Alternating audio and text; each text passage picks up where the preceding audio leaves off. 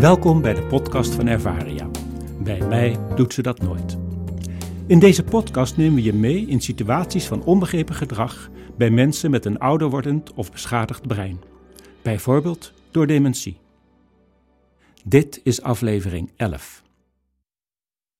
In de hoek van de huiskamer staat een grote eikenhouten spelletjeskast. Er is veel keuze. Rummikub, domino, puzzelboekjes, speelkaarten, puzzels van groot tot klein. Alle bewoners zitten in de huiskamer. Het is een regenachtige ochtend, echt spelletjes weer. Toch loopt er geen enkele bewoner naar de kast om er iets uit te pakken. Niet alleen op deze ochtend, maar eigenlijk nooit. Het moet allemaal van ons komen. De mensen komen zo moeilijk in beweging. Als je vraagt of iemand een legpuzzel wil maken, dan zeggen ze meestal nee, zegt Romy. Laten we zelf eens een start maken met de puzzel, stelt haar collega Nina voor.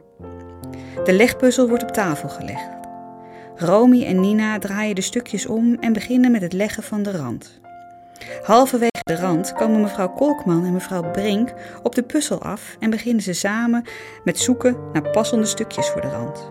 En niet veel later komt meneer Boer erbij en die gaat de kleuren sorteren. Initiatief nemen is een complexe hersenfunctie die beschadigd raakt als we ouder worden of te maken krijgen met dementie.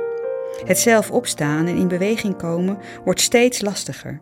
Laat staan het op eigen initiatief een doos domino of een legpuzzel uit de kast halen. Om mensen met dementie meer in beweging te laten komen, moeten wij een beroep doen op het onderbrein. Handelen vanuit het onderbrein is vooral spontaan en impulsief. Door de legpuzzel zichtbaar op tafel te plaatsen en de randen al te leggen, worden mensen als vanzelf naar de puzzel getrokken. En eigenlijk werkt dit mechanisme precies hetzelfde bij een brein dat nog niet beschadigd is. Ook voor die mensen heeft een half afgemaakte legpuzzel een bijna magnetisch effect.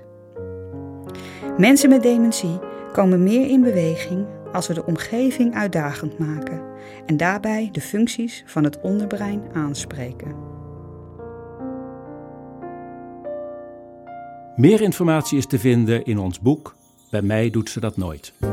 Je kunt ook de website www.ervaria.nl bezoeken of mailen naar info.ervaria.nl.